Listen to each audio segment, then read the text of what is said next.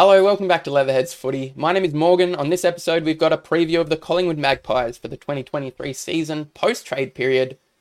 Let's have a look.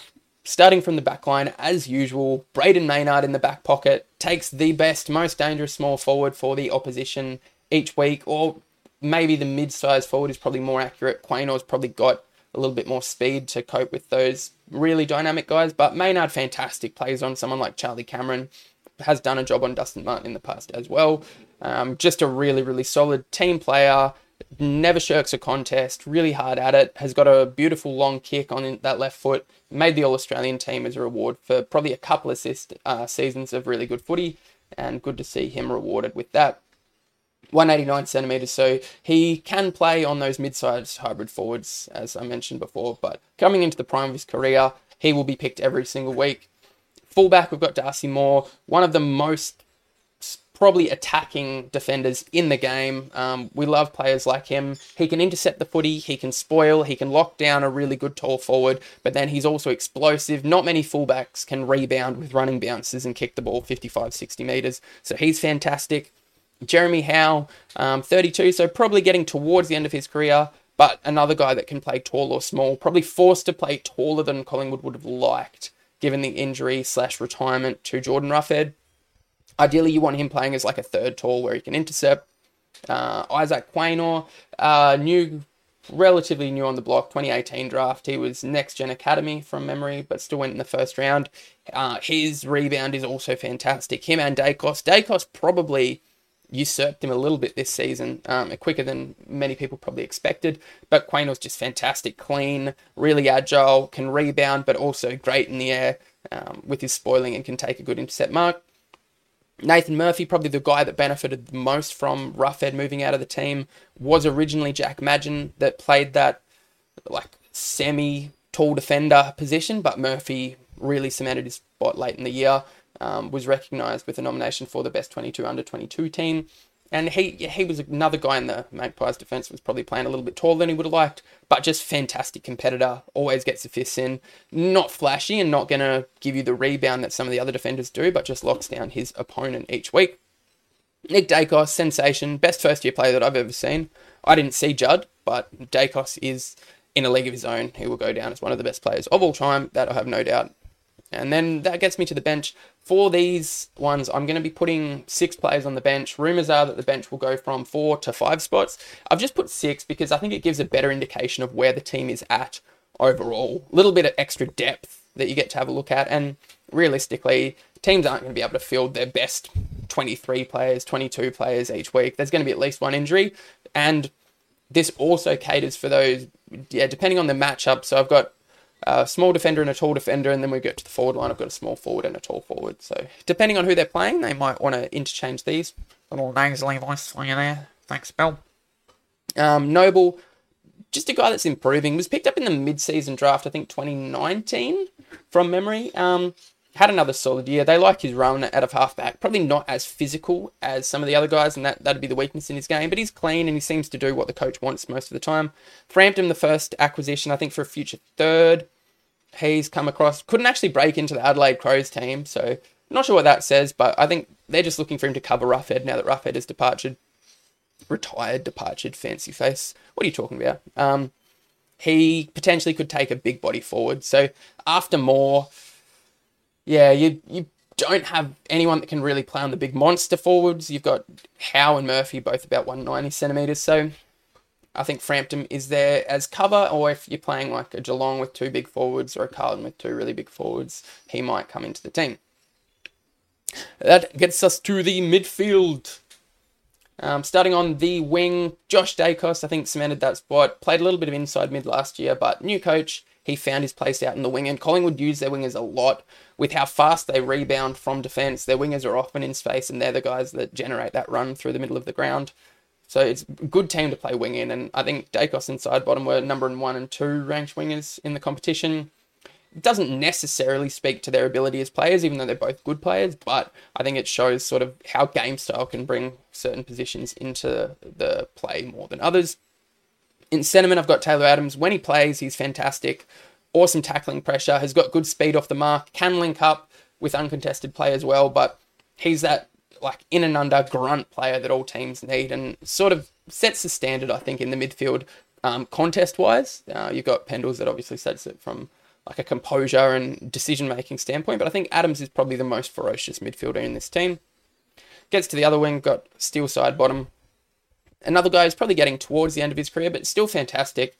Good decision maker. Went through a little bit of a slow patch of form, but um, in the finals, he showed his class, kicked a couple of really important goals. Darcy Cameron takes over as main ruckman, as he did when uh, Brodie Grundy went down.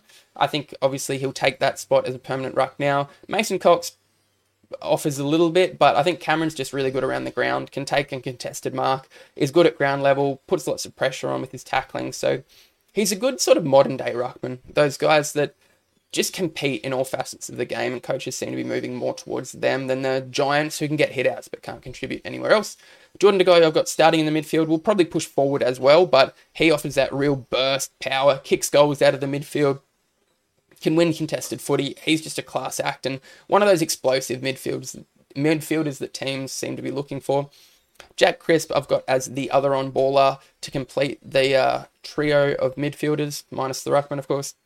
Um, he could push out to a wing, could play off half back, but I think it'll be a mixture of probably wing on ball for Crisp coming into this next season. Gets me to the bench. Hit Crisp, sorry, lots of run. Um, fantastic. Really, really suits Collingwood's gameplay at the moment. Um, the way they rebound off half back, he's the guy that pushes back hard and then he can rebound. He can win contested ball and uncontested ball. He's a good kick and I think he's starting to evolve his game even more. Like playing so many consecutive games, you just see how important continuity is in life, basically, but in an AFL career, which is what we're talking about right now. Gets me to the bench. I've got Pendles, 34, but he just keeps on keeping on. Um, started off halfback at the start of the year, but then for like the last five, six games of the year, when it was crunch time, he was a full time midfielder. So he's still considered Collingwood's best mid, or at least in their best rotation of midfielders when the game's on the line. And yeah, he's a class act. I love him. He's he's probably my favourite player of all time. I just think he's fantastic.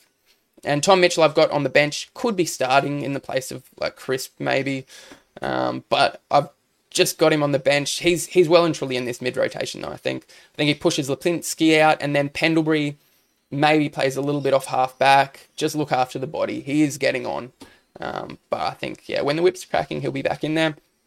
Mitchell similar sort of player to Adams, doesn't have that acceleration and breakaway speed. Adams can come out the front of the stoppage, which you very rarely see Mitchell do, but he's just so clean, distributes out, and that's what Collingwood really need. They need someone in and under to distribute out and start that run, start that rebound, um, and hopefully win some centre clearances so they don't have to rebound and they can get some quick entries into the forwards, which is who I'm going to talk about next.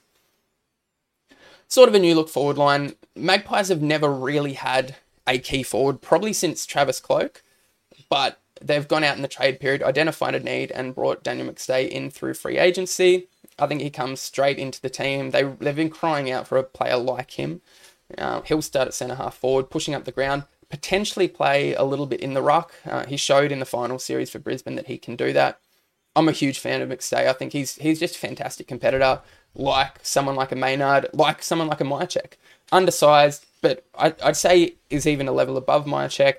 Can bring the ball to ground, has shown he can start taking contested marks. He's a pretty good finisher, and he's just an impact player around the contest and in the air, which is what you want from your key position guys. As, in particular, forwards. You want to have a target that you can rely on to at least bring the ball to ground at worst.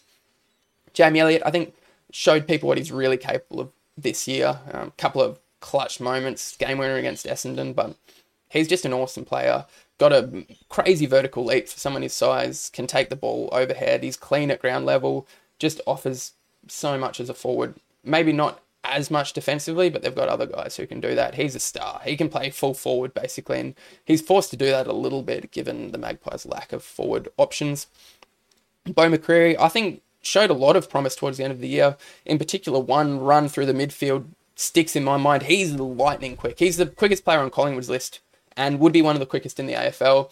He's also hard, offers really good tackling pressure. And listening to an interview with some of the Collingwood staff, they mentioned that he hasn't even begun to scratch the surface of what he's capable of. Like, mentioned that he like his tackling is impressive, but was sort of hinting that he's got a lot of offensive aspects to his game that we probably haven't seen yet. I'm looking forward to seeing them.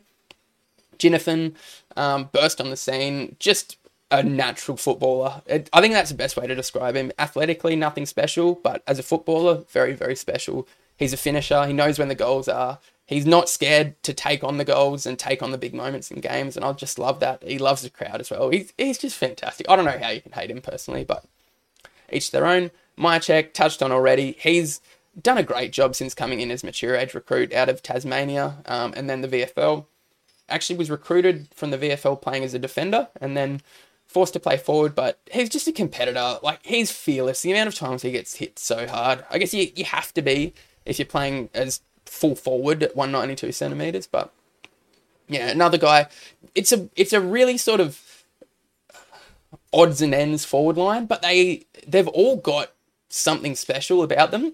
And even though it's not your traditional sort of two talls, two or three talls, two uh three or four smalls forward line, I think they do a job. The the smalls are like Elliott and Johnson are, are both really really strong overhead. Then you've got really talented smalls, so it balances out in the end. Um, you just got to see whether that can stand up in a big final, which is probably the only question. With that really high pressure, those contested marks come at an absolute premium in high pressure finals. So wait and see if it stacks up then. But losing a prelim by one point, you'd have to say at this stage, Collingwood's game plan is stacking up. Ash Johnson came in second half of the year, another mid-season recruit. So Collingwood have done quite well out of these mid-season recruits. He's a guy once again really good overhead, just got spring, ball sticks in his hands, and he's a classy finisher. Had a couple of moments you'd want to forget against Sydney from memory, but I think he'll continue to improve. Uh, another full preseason at AFL level, and um, he's another guy that offers overhead presence as well as being clean at ground level. Classy, classy player. Crazy that he hasn't been picked up before now. And then on the bench for the forwards, I've got Mason Cox. I think if they play five bench players, Cox will be in the team, rotating into the ruck with Cameron.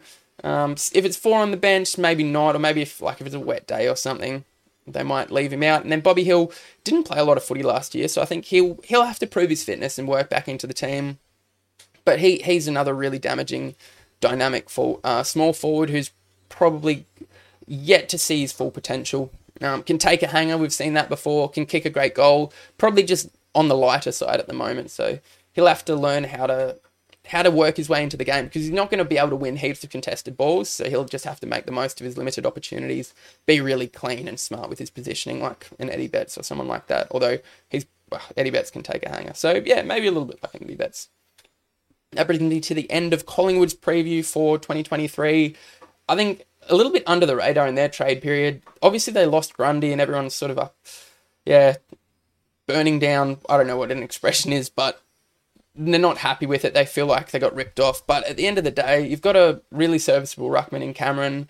Grundy was on a lot of money. You've brought in a key forward, which is what you really, really needed, and you've been able to replace Grundy more or less. They lost Henry, but they brought in Bobby Hill. Ash Johnson took Henry's place at the end of the year, and they brought in defensive coverage in Frampton. So they basically haven't lost anything either. I think the total loss to bring in these players was around about a pick 60, so negligible. They used some future picks to trade out, but basically haven't lost any draft capital, got three picks inside the first 30 this year, and they've addressed some real needs. So they'll be contending again. The Magpies, probably the best team to watch in the AFL, I'd say comfortably with the way they rebound off half back. It's just exciting footy. They attack. We love to see it. So looking forward to that. I will see you next time. Thanks for listening.